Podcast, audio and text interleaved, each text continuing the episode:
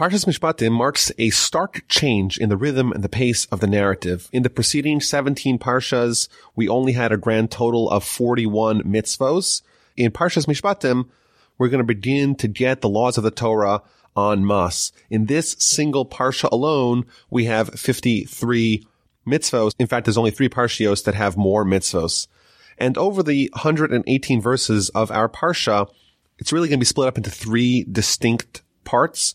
The first part, the majority of the parsha, is dedicated to the myriads of mostly interpersonal laws, but also monetary, agricultural, ritualistic laws like the laws of kosher, laws about the festivals, and judicial laws, etc. The second part is dedicated to a prophecy and a pledge from God and guidance about the conquest of Canaan. Again, we're still under the impression that the conquest of Canaan is imminent. And the final part of the parsha, beginning in chapter 24, is returning to the narrative of the Sinai experience. At the end of last week's Parsha, we had the Sinai experience, the revelation at Sinai. The whole nation experiences prophecy together with Moses at the foot of Mount Sinai. And that narrative is interrupted with all the laws of Mishpatim. And at the end of the Parsha, we go back and resume the narrative of Sinai.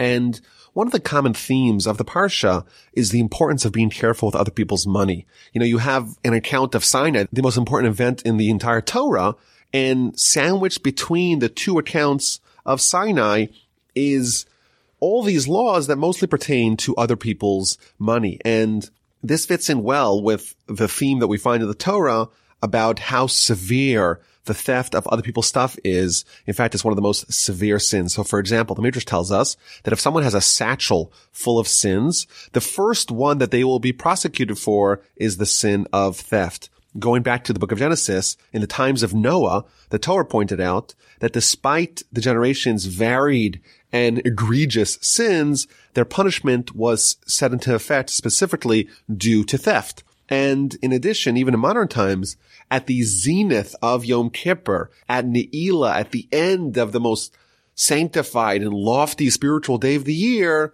we pray to be forgiven from petty theft. And it's important to stress that in Judaism, stealing 10 cents from someone and stealing $10 million from someone really is the same sin. And it doesn't matter the amount that you're going to steal. If you're going to steal, you're transgressing one of these very important principles and laws in the Torah. And this extends beyond money. We're told in the halacha that you cannot steal someone else's sleep. Uh, Rabbi Israel Salanter, the great giant of the 18th century, was known to be particularly careful about not stealing anything from other people. So there's a famous story with him on Yom Kippur that there was, uh, of, of course, Yom Kippur is the busiest day of the year. The synagogues are all full and there was a lot of people in the room. And there was one guy who was sitting next to the door. And Rabbi Salanter walks over to him in the middle of the prayer on Yom Kippur and screams at him, you're a thief. And the guy has no idea what he's doing. And he says to him again, you're a thief. And finally, after the prayer is over, he comes over to Rabbi Israel Salanter and says to him, what did I steal? I have no idea. And Rabbi Salanter points out, he says, there's a whole room full of people here.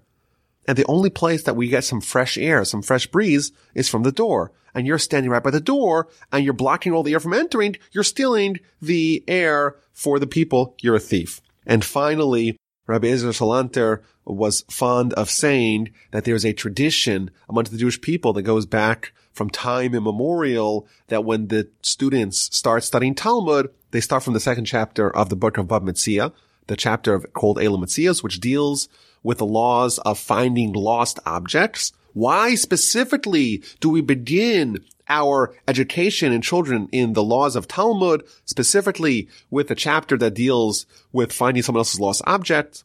And the answer is, is to teach the child when you find money, you can't always just pocket it. You have to always be thinking about who really owns that and you cannot take money that does not belong to you. And as a general rule, we tend to not be so careful about these things. And it's been suggested that perhaps to impress upon us the importance of these laws, the Torah inserted them in between the two accounts of Sinai in order for us to absorb their importance. So the parsha begins, Ve'ela mishpatim, and these are the laws that you shall place before them. Rashi asks the question, why are these interpersonal laws juxtaposed to the laws of the temple and the altar? At the end of last week's parsha, if you remember, we learned the laws of the altar, not to cut, not to cut its stone with metal, to make a ramp, not stairs. Why is there a juxtaposition between the laws of judicial practices and monetary interpersonal laws. Why is that next to the laws of the altar? Says Rashi, to tell us that we have to put the Sanhedrin, the Jewish Supreme Court, has to be in the temple grounds. In Judaism, the interpersonal responsibilities that we have as a Jew and the religious duties that we have as a Jew have to go together. It's impossible to se- separate the two. The Jewish court of law is at the epicenter of the Jewish relationship with God. And the parsha begins with laws in rapid fire in quick succession. The first law that we tackle is the law of a Jewish servant or a Jewish slave. What are the laws governing him? So Rashi tells us that there's only two ways that a Jewish person could be become a slave to another Jew, and that is either if they steal and don't have the money to pay, then the court would sell them, or if they voluntarily sold their services to raise funds. Now, in general, the idea of slavery and servants is something that in modern society we have a very hard time, great trouble trying to study these passages. Uh, because it talks about slaves or servants. So what we're going to try to do is to make a little bit more sense out of this by first pointing out that there's two kinds of servants or slaves. One of them is a Jewish one and one of them is a non-Jewish one. Here it's talking specifically about a Jewish slave, and this is not someone who's actually a slave. It's more like a servant or a bondsman because they either voluntarily sold their services for a maximum of six years or because they stole and were unable to pay back and had to reimburse the victim of their crime. So the first law that we're told about him is that if he arrives by himself, he shall leave by himself, meaning that if he is unmarried, he is not allowed to get married during the years of his bondage. However, if he was married, then he would be allowed to get married a second time during the years of his bondage. And the idea behind that is, and this is one of the themes of this entire section, is that the Torah is very wary of people getting too comfortable being a servant of someone else. We're supposed to be servants of God, not servants of other people. And therefore it's a suboptimal situation for us to be servants of other people. We don't want people to get too comfortable. If someone is single in the regular world, he gets married as a servant. He may like it too much. He might want to remain a servant. And therefore, if he comes single, he has to leave single. He's not allowed to get married in the interim. Uh, just to point out something really interesting here, the way the Torah describes someone who is unmarried is bigapo, meaning that he comes with the edge of his clothing. This is a very interesting definition here. If you had to think of how you should classify someone who's a bachelor, someone who's unmarried, I don't imagine you would think to describe him as someone who comes with the edge of their clothing. So maybe an explanation for that is that someone who's unmarried, their world their universe ends with the edge of their clothing. Everything that is beyond that is outside of them. It's a different universe. Their world ends where their shirt, where their garment ends. In fact, there is a custom in many communities during a wedding ceremony, during the chuppah ceremony, under, under the canopy, that the bride and the groom wrap themselves up together in a garment. And the message is that previously he wore his garments, she wore her garments, they were different universes, and now they're going to be bonded under one identity. They're going to be fused together to become one. In addition, we're told here in verse three that the boss, the owner of the Jewish slave is actually responsible to tend to the family of his servant. Uh, he's not only responsible for the well-being of the people in his household, he's also responsible for their family's well-being outside of his purview. In fact, the Talmud tells us that when someone acquires a servant, really they're acquiring a master because the laws governing how much the responsibility of the master extends to tending to the servants are so comprehensive. In fact, the Talmud tells us that suppose the owner has only one pillow and he has a servant, he has to give the pillow to the servant. He's got to feed his family. All these responsibilities are given to the master. He doesn't really acquire a servant. He acquires a master.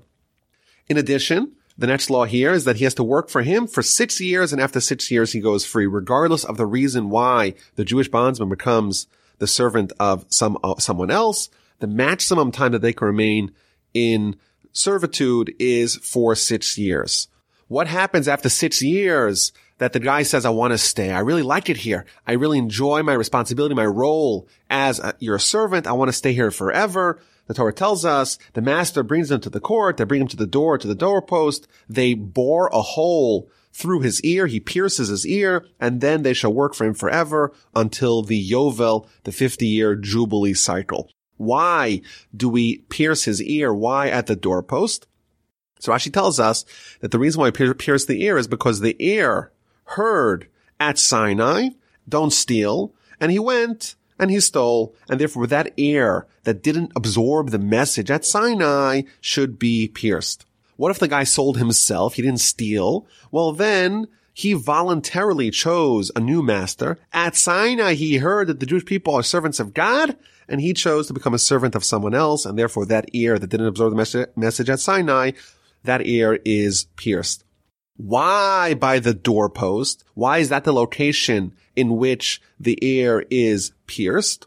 So again, Rashi tells us that the Almighty, so to speak, says that the door and the doorpost that were witnesses in Egypt when during the plague of the firstborn, God jumped over, he passed over the doors and the doorposts of the Jews and smote the Egyptians. Those parts of the house that testify that the Jewish people are subject to God and not to other people, this guy is transgressing that because he wants to have a human master Therefore, he is specifically pierced in the location that demonstrates that he should be subject to God, not to other people. I think there's a few interesting points to ponder here. Number one, Rashi tells us that when someone steals, they transgress the laws of Sinai, and therefore their ear didn't absorb the message, and therefore the ear is pierced. But it is interesting that the ear gets pierced not when the person initially sins and initially is enslaved or is subject to the servitude of a master for six years, but only after the six years have concluded and he decides he wants to stay forever. Shouldn't the ear be pierced immediately? It's an interesting question to ponder. But I think more broadly, this Rashi is telling us something fascinating. What was the objective of the Exodus? Why did God take us out of Egypt? Why did God jump over our houses and only smite the Egyptians, but took us out? It's so that we should become servants of God. And to the degree that we are servants of God, we cannot be subject to the will of other people. The Talmud tells us that, that Torah really is about freedom because Torah is subjecting oneself to God, but simultaneously freeing oneself from any other master. If you're truly a servant of God, you cannot be a servant of other, of other people. And I think it's a good exercise, you know, to ask ourselves, are we really free? The answer is that if there's anything that we can't do without, to a certain degree, we're enslaved to that. And to the degree that we are enslaved to that, we are not subject to God. And here we're told that the servant who wants to be subject to another person is transgressing the theme of being totally subject to the Almighty. So that's the first law of the parsha. The next law is something that if you read it just simply, it sounds very odd. This is talking about a man who sells his daughter as a servant, and then the new master has the option of marrying her. So the way this actually works is that the father of a, of a minor has the rights to marry off his daughter if he so chooses. And this, of course, is something that people misunderstand and it sounds so terrible. And why would the father do that? And the answer is those things are all correct. I want to point out the Talmud makes it clear that this is something that is only used in the most extreme cases. And the only person we trust to do that is a person that cares about the daughter more than anyone else. And that is, of course, the father. The Talmud, in fact, does tell us that it is prohibited for a father to marry off his daughter when she is a minor. It's prohibited. Yes, he has the right to do it, but it's prohibited. So why would he do it? The only reason why he would do it is if that was, let's say, the only way to save her. So for example, the famous teaching in the Tosfos, the book of Kiddushin, page 41a, it tells us that during certain parts of our history, unmarried Jewish women were fair game for the lords and they would take them and assault them and do all kinds of terrible things to them. And that was an instance where this law came in very handily because the Jewish fathers who wanted to save their daughters from all kinds of terrible torment would actually marry off their daughters, would utilize this law to marry off their daughters and thus find a loophole to save them from the savagery of the people around them. And it's quite clear if you read this, this particular case that this is not a case of someone selling off his daughter as a slave, as it could be interpreted. Rather, he's marrying off his daughter and the daughter is being married with the full rights and there's, there's not, there's no difference between this marriage and any other marriage. But again, this is something that was only utilized in the most extreme of cases. The next matter covered by the Parsha is the laws of murder. And it begins, one who strikes a man so that he dies shall surely be put to death. So this is where we get the bulk of the laws of murder. And there's a very interesting Rashi here at the beginning of this section, this 2112. He says that there's many verses here about the laws of murder and whatever it is possible for me to explain of why we have all the verses that we have, I will explain. This is just a very beautiful demonstration of Rashi's humility. Of course, there's no one who's a commentator as great as Rashi. And he says, well, whatever I could do, whatever I can explain, I'll try to explain.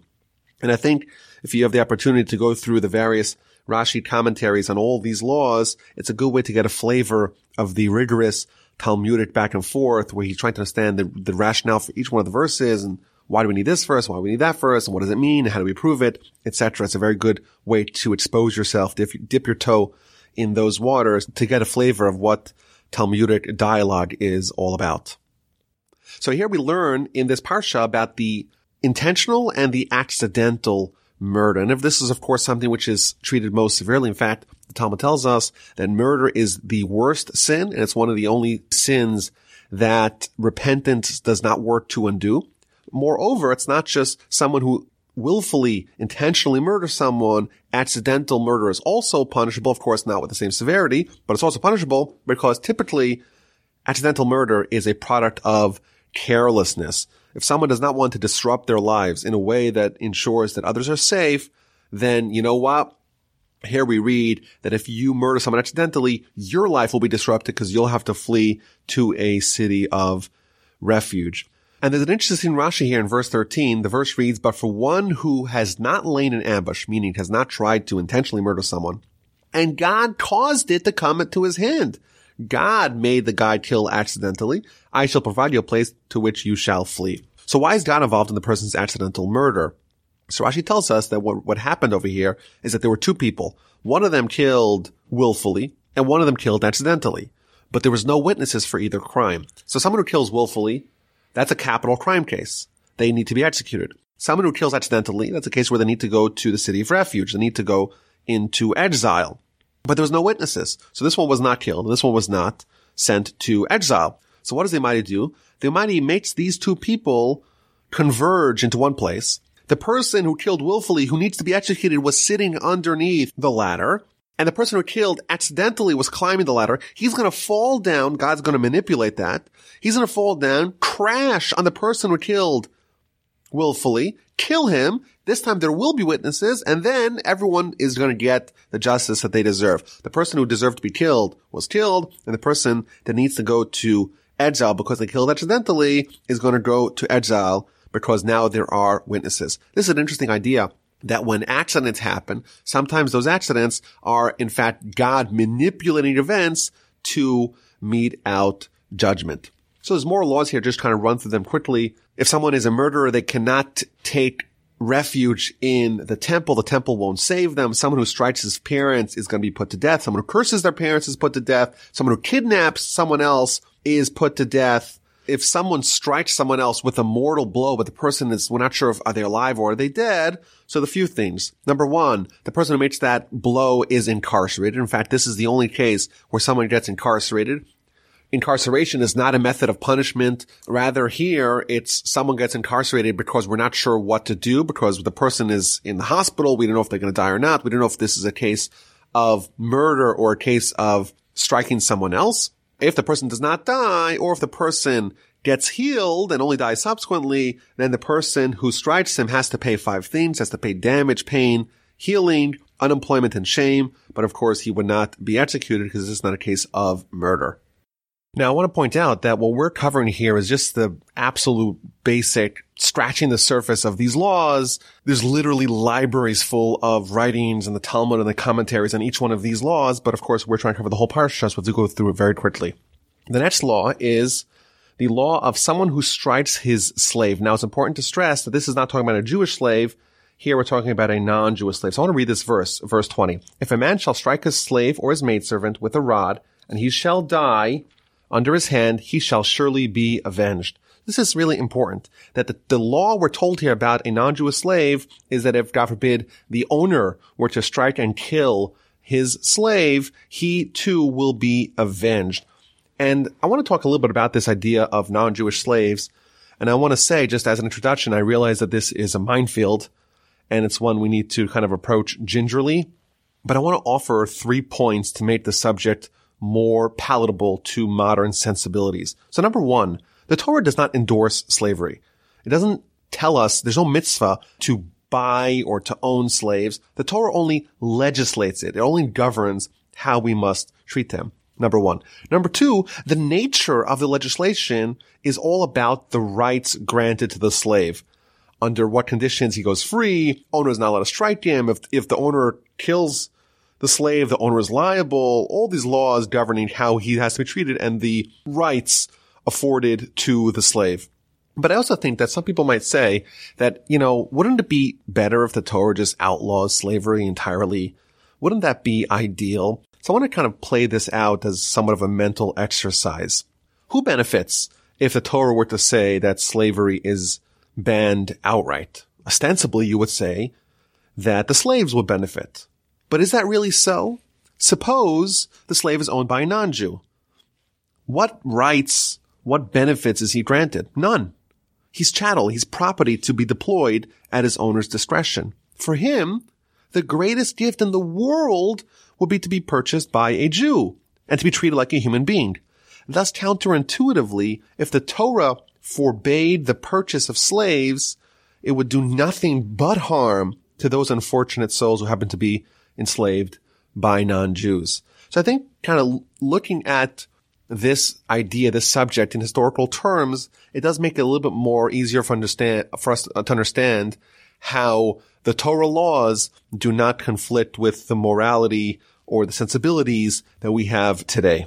The next section here talks about what, what is the penalty for bodily injury. So the first case is where there's two people fighting and they collide and accidentally strike a pregnant woman and causes her to miscarry. But there's no fatality to the mother, only to the baby. So the halacha is that because this was not intentional and because this did not actually strike a living human, only a fetus or an embryo or a child in utero, therefore it's only a monetary payment and there's no uh, punitive criminal payment uh, or punishment. I think this is another complicated subject that I don't, I don't like really talking about.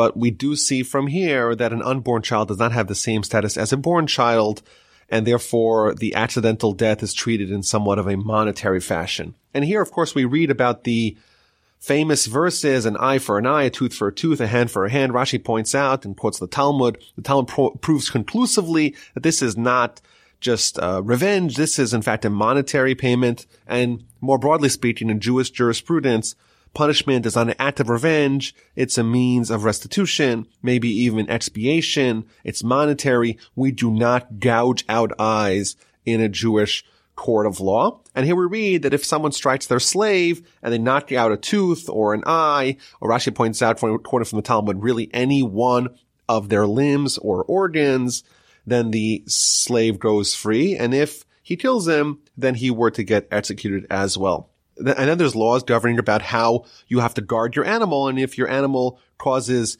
death, you are responsible to a certain degree. So if an ox gores a man or a woman, uh, or even a child, Rashi tells us from a different verse, you have to execute the animal, but the owner is not punished. What does that mean? So Rashi tells us this means that the owner cannot benefit from the animal at all. Alternatively, that he's not punished because unless the animal was a proven gorer, unless it habitually gored people, he does not need to necessarily worry that it's going to act in that way and therefore he is not punished. However, the next verse continues that if the animal has gored multiple times, three times to be precise, and it gores again, then the owner is also guilty because he should have watched it, and therefore he has to pay a special penalty because he did not guard his animal. We read about a case where someone either digs a pit in a public domain or uncovers a pit in a public domain and people or animals fall into it. The person who revealed the public stumbling block is guilty. And then we read a really interesting law about a man who steals an ox or a sheep or a goat and slaughters it and sells it. So normally when you steal something, you got to pay back double. But here, because you sell it or you slaughter it, you pay, if you stole an ox, you pay five times its value to the owner. And if you stole a sheep, you pay four times its value to the owner. Again, if you steal it and then you sell it or slaughter it. Why is there a discrepancy between the ox and the sheep? Why do you pay five times for the ox and four times for the sheep?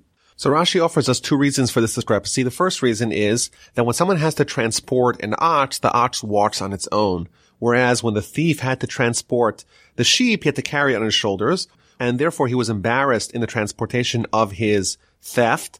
And therefore, because he was embarrassed, that constitutes part of his punishment. It reduces their sentence, and therefore they'll need to pay four times what they stole, not five times.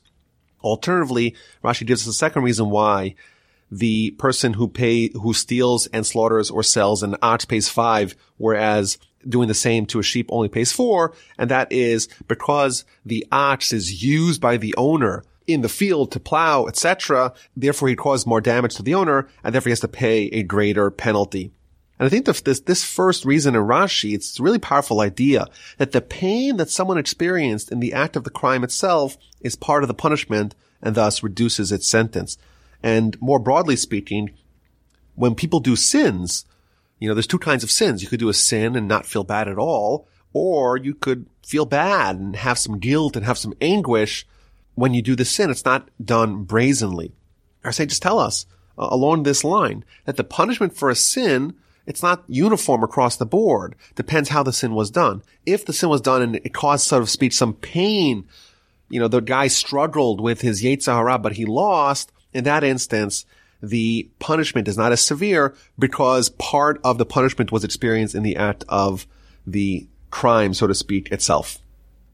Chapter 22 begins with the laws of a thief who was burrowing in or tunneling in to someone else's house and the person kills him and he's not guilty. If you have someone coming to your house, they're coming to steal, it's not considered murder if you kill them. Why? Because Rashi tells us if someone comes to kill you, you kill them first. And this guy is coming to your house and obviously he has very violent intentions because he knows you come, he comes to your house, you're going to defend yourself.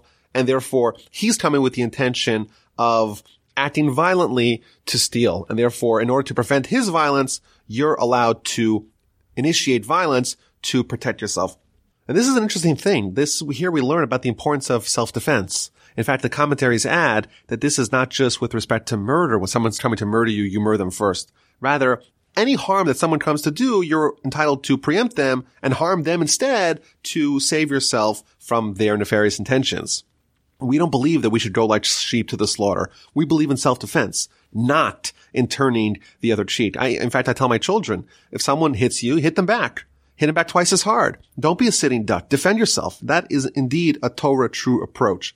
In the Talmud talks about the virtues of someone who's joyous worth suffering. That's for the righteous. That's not for small kids. That's for the tzaddikim. We must learn the importance and the value of not being bullied, of not being a victim, and of defending yourself. Just another interesting thing to point out over here is that if the thief, let's say, burrows into your house and you're entitled to kill him, they're actually not guilty for the things that they break in your house. Because the Torah, it's a general rule in, in, in Jewish jurisprudence that if someone does two crimes at the same time, they are, they are only punished for the more severe crime. So if someone does a crime that is liable for capital punishment and simultaneously does a crime that's only a monetary penalty because the more severe punishment is so much more comprehensive, therefore the other law is not included, or maybe it is, it is included, but it's not extracted in a Jewish court of law. So if the thief comes into your house and actually breaks one of your vessels, because at the time that they broke the vessels, you could have killed them, therefore you cannot extract that vessel in a monetary payment in a court of law. And then we read about the damage of animals eating my neighbor's food, or if I make a fire and it goes to burn someone else's home and causes damage, I'm responsible for those things. Again, many, many details in the Talmud. We have to try to go through this quite kind of quickly we read about the four custodians. Custodian is someone who watches my stuff, but someone who watches my stuff could be in, in a variety of ways. So the first law we read is what's called a shomer chinam, an unpaid custodian. I want to deposit something with a custodian. They watch it for me because they do it for free. They do me a service. Therefore, they're not liable for theft or if it gets lost, provided that there was no negligence, they're not responsible.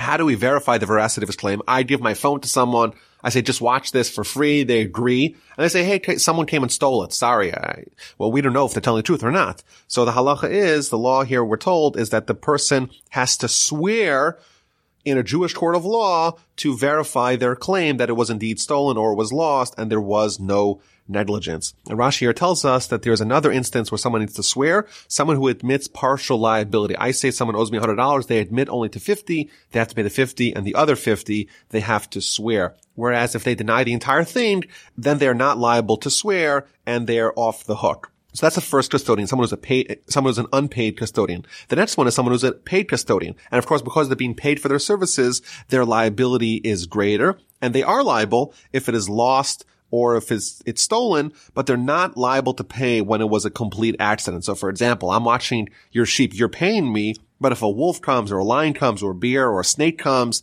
that's not something I could have prevented. Therefore it was a complete accident and therefore I'm not liable for that. The next one, the custodian is a borrower, uh, someone who borrows, they get all the benefit, and therefore they're liable for everything unless the owner was with them. And then finally, we have someone who's a renter, and like Rashi tells us, the laws of a renter are subject to disputes in the Talmud. The next law is someone who seduces a woman and sleeps with her, then the halacha is that she is granted certain rights. She gains certain options. He loses his options. He must marry her if she wants. She has that flexibility, but he does not have that flexibility. We also read about idolatry. The law that we read about over here is that regardless of how a, an idol is designated to be worshipped, there's four methods of worship that apply universally to all idols. If someone sacrifices to the idol, someone bows down before it, someone offers incense or pours libations, these are methods of worship that apply universally across the gamut of idols, and therefore it would be a capital offense to do any one of these four services to any of the idols. And then we read about not to oppress a stranger. Verse 20, you shall not taunt or, or oppress a stranger, this doesn't, this means either someone who was a convert or someone who was a newcomer to this place. For you were strangers in the land of Egypt. Rashi tells us we have the exact same flaw. We know what it's like to be the outsider. We spent hundreds of years as foreigners in a foreign land, and therefore we should not point out the flaws that we ourselves have. What happens if someone does torment people who are more vulnerable?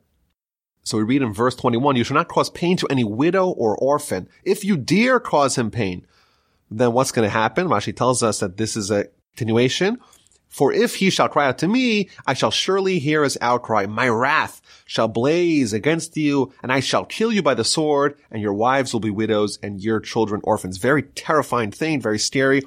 If someone oppresses, if someone torments the orphan and the widow, then they then they'll die, and their children will be orphans and their wives will be widows. Rashi points out this is a double punishment. Of course, if someone dies, obviously their wives will be widows and their children will be orphans. So why does it need to say both? They'll die and their wives will be widows and their children will be orphans. Rashi points out that it's a double punishment because they're going to die, but their wife and children won't know about it and therefore the woman will be a widow. She won't be even able to get remarried because there won't be any evidence of her husband's passing. Similarly, the orphans will not be able to get the inheritance because they can't prove that their father actually passed away, and therefore, beyond the fact that they will actually be orphans, there's an additional punishment that they won't be able to get the money that they deserve as an inheritance. Now, where does this apply? So Rashi tells us it applies to everyone, everyone who torments other people gets treated this severely. Other commentaries say that no, the punishment that, that your wife's going to become a widow and your children orphans applies only when someone torments widows and orphans. There was a story in the times of, of the Chafetz Chaim about a man who was renting a house to a widow and they didn't have enough money to pay. So he decided to torment them by removing the roof. And in the winter, the woman had to live in the street, uh, so to speak, because she did not have a roof over her house. And the Chafetz Chaim commented, this person will definitely be punished for this terrible torment of this widow and orphans. And he waited for many years to find out what's going to happen to him. And many years later, this person was bit by a rabid dog. And the Chafetz Chaim said, this is his punishment. We don't do these things to uh, anyone, and certainly not to the most vulnerable, the widows and the orphans. Next, we're told to give interest-free loans. When you lend money to my people, to the poor person who is with you, do, do not act towards them as a creditor. Don't take interest. It's prohibited for us to have interest in our loans to Jews. And the reason why is because you don't charge interest to your family. We're like one big family. And therefore, it's prohibited for us to charge interest to each other. Rashi tells us that our responsibilities are greatest to the people that are closest to us. So our family, and then our neighbors, and the people of our city, the people of our community, and finally, the, all of humanity. But if we have an option to lend money to a Jew or to a non-Jew, we're of course required to give to the people who are closest to us, to our Jewish brethren. Now it is interesting, Rashi points out, that the Hebrew word for interest is neshech, which also means uh, like a bite, a bite of an animal. Rashi tells us that interest works a little bit like a serpent's bite. When the serpent bites you, you, all you have is a little wound and you think it's nothing, but of course it expands and the venom increases and eventually it kills you because it takes over your whole body. So too, with interest, it seems like, eh, it's only 10% or 20% or something like that. But of course it compounds and eventually becomes gargantuan. And there's some more laws here regarding lending. If you take a collateral, it cannot be something which is of vital need for the borrower. So for example, if you take, let's say their blanket as collateral, you have to return to them every night. If you take their day garment, you have to return to them every day. You don't want to pain the people that you are lending money to because what's going to be, they'll cry out to God and God promises, I shall listen for I am compassionate. The Ramban points out that the word for compassion here is chanun, it means merciful or compassionate. And this comes from the same Hebraic root as chinam, which means free. And it tells us that this person will pray and God will listen because prayer, so to speak, is free. There's no preconditions for prayer to be efficacious. Prayer is an appeal to God's mercy and it can be answered even if the person is not worthy. So even though you're right, you lent the guy money in your magnanimity, but so what? If you cause them pain, God will listen to their pain and will punish you.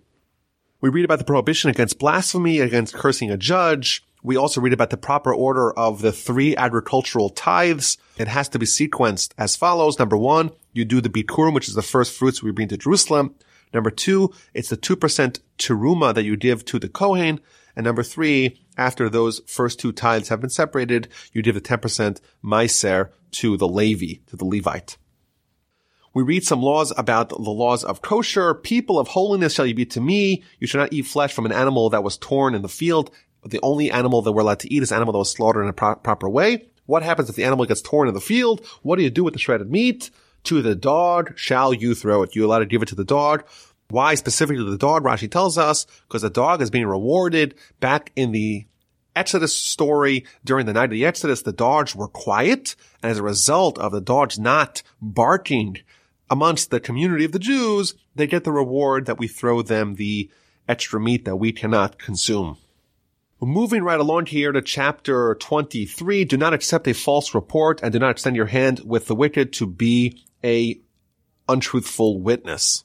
What does it mean to not accept a false report? Rashi tells us to either not accept lashon hara, which is evil talk, or alternatively, it's for a judge that a judge is not allowed to hear the arguments of one plaintiff without the other side present.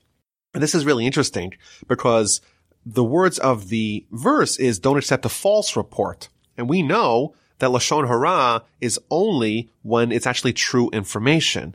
And here we see something interesting. Something could be technically true, but could still be false because the intentions are evil, are wrong, are corrupt, and therefore the Torah can label it as false. Similarly, when a judge hears the argument of one plaintiff without the other person present, even if the words are true, still the process is corrupt and is considered false by the Torah.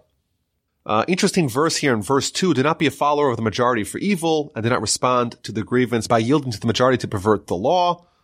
So what does this mean? Rashi gives us several explanations. The first one comes from the sages in the Talmud. It teaches us three lessons. Number one, in capital crime cases, a majority of one is insufficient for a guilty verdict.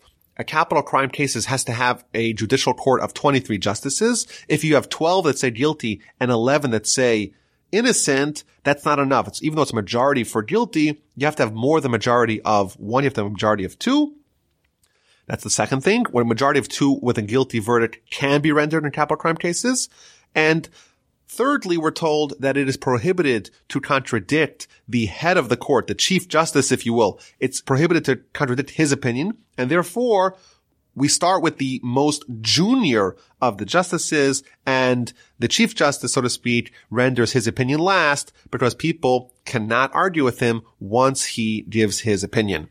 And it's not necessarily that they technically can't, it's just they would feel very uncomfortable to do so.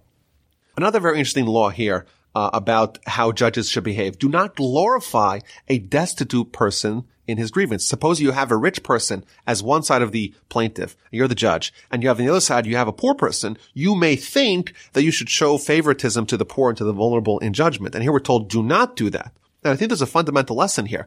What happens when someone tries to veer the judgment, the ruling in favor of the poor in lieu of the rich? What are they doing? What are they insinuating? In effect, they are insinuating that God cannot right this wrong. And therefore it's your responsibility, so to speak, to corrupt the law to favor the poor. And here we're told that no, it's, it's your job to follow the law and not to try to right, so to speak, what you think is something that God did that was wrong. The next law here, what happens if you are traveling and you happen to see that your enemy's ox either has a huge load that needs to be unloaded or has a load that needs to be loaded? Don't ignore it. If you see the donkey of someone you hate crouching under its burden, would you refrain from helping them? No, definitely not. You shall surely and repeatedly help them. says the Talmud even a hundred times, you have to continuously help them, even though they are your enemy, even though they may be wicked. Your responsibility, and the Talmud tells us, is to do what's right and to defeat your Yetzer Hara. Your Yetzer Hara, your evil inclination does not want you to help your enemy, and therefore you help him specifically to undo that. Next law, do not pervert the judgment of the destitute person in his grievance. Distance yourself from false words and do not execute the innocent or the righteous, for I shall not exonerate the wicked. So a few laws here about how judges are supposed to behave. So the first in verse 6 we read here, Rashi tells us that these are two laws with respect to people found guilty and found innocent in a court of law in a capital crime case. After the ruling has been rendered, can it be undone with appeal? Interesting question. So here we're told that it depends. If the person was found guilty, we could still appeal and find acquittal. Whereas if the person was found innocent, it is prohibited for the court of law to undo that once they're found innocent, even if there may be a reason to appeal it to find a guilty verdict. You cannot do it because once the court found him innocent, once the court acquitted him, it can no longer try him for that alleged crime. And in verse 7, we're told to distance ourselves from falsehood. And the commentaries point out that even illicit sexuality in Leviticus chapter 18, it says, do not come close. Whereas with falsehood, it's told not just to not only come close, but it's told to distance ourselves from it. Falsehood represents the antithesis of God. It has no redeeming qualities. There's no way that you should try to find a kosher, so to speak, outlet to falsehood. The Mesilas Yesharim, the path of the just, characterizes falsehood as the absolute antithesis of the will of God. And therefore, we're told not just to not get close to it, but to actively distance ourselves from it. And more laws with respect to judges that they should not accept any bribes, for the bribe will blind those who see and corrupt the words of the just you may think that, hey, I'm, I'm, I'm going to be able to create this Chinese wall. I'll be able to accept the bribe and still be impartial in my judgment. And here we're told specifically in the Torah that the bribery is going to disrupt your free will, even if you are indeed someone who sees, even if you are indeed someone who is just, the bribery will corrupt you. It will cause you to be blind. Verse 9, we're told a second time not to oppress the stranger, for you know the feelings of a stranger when you were strangers in the land of Egypt. This is one of the themes that we're going to see again and again in the Torah, to not oppress, to not torment those that are less fortunate than us, especially those that are outsiders, are newcomers, are immigrants, are people who are more vulnerable. We have to remember that we too were once vulnerable, and therefore we have to have greater sensitivity and empathy to those people. We're told about the laws of Shemitah for six years we plow and plant and engage in agricultural pursuits, but in the seventh year we take a year off. The land shall lie fallow. Similarly, six days we work, seventh day we is a day of rest. It's a day of Shabbos, not only for us, but for our animals and the people in our household. Be careful regarding everything that I've said to you. The names of gods of others you shall not mention, nor shall your mouth cause it to be heard we cannot cause other people to invoke the name of an idol. So for example, if you want to meet someone, don't say, Hey, I'll meet you. We'll rendezvous by this idol. We also read about the three pilgrims. There's the festival of Matzos, the festival of Sukkot, and the festival of the harvest, which is of course Shavuos. We read about the pilgrimage. We have to go to Jerusalem, not to come empty handed. There's a prohibition against slaughtering the Pesach offering the day before Pesach while harboring chametz. We read about the responsibility of bikurim, which is the first fruits that we mentioned a little bit earlier, and the first of three times in the Torah where there's a prohibition not to cook a kid in its mother's milk, the prohibition against milk and meat. Why are there three separate prohibitions? Rashi tells us, one, to forbid the consumption of milk and meat, one, to forbid any benefit from milk and meat, and finally, one, to prevent the actual cooking, even if you don't benefit and even if you don't consume it, it is prohibited to cook it. So that is the conclusion of all the laws of this section. And now we move on to section number two in 23 verse 20 about what God is promising to do for us to lead us in the land of Canaan. Behold, I send an angel before you to protect you on the way and to bring you to the place that I've made ready. Listen to his voice. Don't sin. If you listen to his voice and carry out what I have commanded you, I'm guaranteeing you that I'll be with you. I'll be the enemy of your enemies. I'll persecute your, prose- your persecutors. My angel will go before you and conquer the land, the land. Don't give in to their idols. Don't worship them. Do not act according to their practices. Rather, you should destroy their idols, smash their pillars, tear them apart. Worship only Hashem your God. He'll bless your bread and your waters, and I shall remove illness from your midst. This is a promise. You'll have an angel He's going to help you conquer the land. But when you get there, you have to destroy their idols and not yield to their ways. They'll become terrified around, from you. They'll flee from you. God will send a swarm of, of hornets to attack them. They're going to spit their venom across the Jordan. If you listen, you'll have bounty. You'll have great blessing in your bread and your waters. You're not going to have any miscarriages. There shall be no woman who loses her young or who is infertile in your land.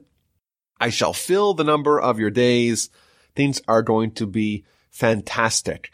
We're also told that the conquest will be slow and gradual. I shall not drive them away from you in a single year, lest the land become desolate and the wildlife of the field multiply against you. This is one of the counterintuitive things here we read in this parsha. The conquest is not going to happen instantly. Why? Because that's actually not a great blessing. Because what happens, the land is suddenly made empty and desolate. You can have an influx of wildlife and it's not going to be ideal. Therefore, the conquest is going to happen gradually. You're slowly going to supplant the people of the land, move in slowly, and it's going to be a better settlement of the land.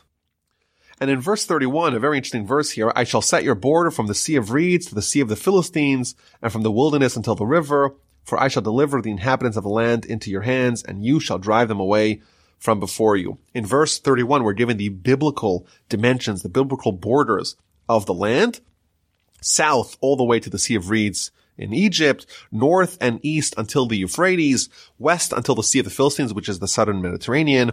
And this is a repetition of the promise to Abraham. This is what's known as the greater Israel or the biblical land of Israel. It's interesting. Much of what today is Syria, Iraq, Jordan, and Lebanon is actually included in the biblical borders of the land of Israel. In fact, during David's time, his empire actually includes most of this land, and there is still today a small movement in Israel oriented around expanding the borders of Israel to include all of biblical, all of greater Israel. what should you do when you get there? What should you do once you enter the land and you have to deal with all the indigenous Canaanites there? You shall not seal a covenant with them or their gods. They shall not dwell in your land lest they cause you to sin against me, that you will worship their gods, for it will be a trap for you. There's a big trap waiting for you. These people are idolaters. They're sinners. You get there, be very careful not to make a pact, a treaty, a covenant with them and their gods because it'll cause you to follow their ways. The Ramban tells us that the prohibition against making a treaty with the local inhabitants of the land is only while they are connected to idolatry. Whereas once they abandon idolatry, we can indeed make an accord with them because this only applies when they're connected to idolatry. Only don't make a treaty with them if that implicitly is a treaty with their gods. And finally, chapter 24 is going to go back to the Sinai experience back at the end of last week's Parsha. And it's important to stress that the first uh, 11 verses of chapter 24, there's an ongoing running debate between Rashi and Ramban when exactly this happens. Rashi here in verse 1 tells us that this section in the Torah is actually out of order chronologically. Really, it happened before the Ten Commandments on the fourth day of Nisan, so two days before the Sinai experience. It happened this chapter 24, at least the beginning of chapter 24. But after verse 12, then it's after the Sinai experience, and that's when Moses ascended the mountain to get the Torah over the course of 40 days. So the Ramban, the Ibn Ezra, they argue, they say, no, it is chronological. So if you look at verse 7, there's a famous line that we say, that's Na'aseh v'nishma, we will do and we will listen. It's actually a dispute when that happened. According to Rashi, it happened before Sinai. According to Ramban, it happened after the Sinai experience. So let's read what happened over here. Moses, God said, go up to Hashem, you and Aaron, Nadav and Avihu, the 70 elders, prostrate yourself from a distance, and then Moses alone shall approach God. But the people do not come with him. So Moses goes and shares this information with the Jewish people. Moses came and told the people all the words of Hashem and all their ordinances, and the entire people responded with one voice, and they said, all the words that Hashem has spoken, we will do. Again, what did they accept? So according to Rashi, that this is all talking about before Sinai, he explains that this, that, that, that this is a reference to accepting the laws governing the Sinai experience, namely distancing themselves from the mountain. The Ramban, he says, well, no, this happened after the Sinai experience, and therefore the laws and the ordinances are the ones that we just read, all the laws that the people were instructed via Moses since Sinai. What happens in verse 4? So Moses wrote all the words of Hashem. What did Moses write? Rashi explains, again, this is all before Sinai. So Moses wrote the beginning of the Torah from the beginning of the book of Genesis until halfway till chapter 20 of the book of Exodus. That's what Moses wrote in verse 4. The Ramban says no, it's referring to after Sinai, Moses wrote the mitzvahs that he was commanded. He arose early in the morning and built an altar. Again, the same dispute. When was the altar built before or after the Sinai experience? At the foot of the mountain, mountain, and the twelve pillars for the twelve tribes of Israel. He sent the, the children of Israel. They brought sacrifices. They slaughtered bulls to Hashem as a peace offering. Moses splits the blood and places them in basins. Half of the blood he throws on the altar, and then the other half of the blood he's going to throw on the people.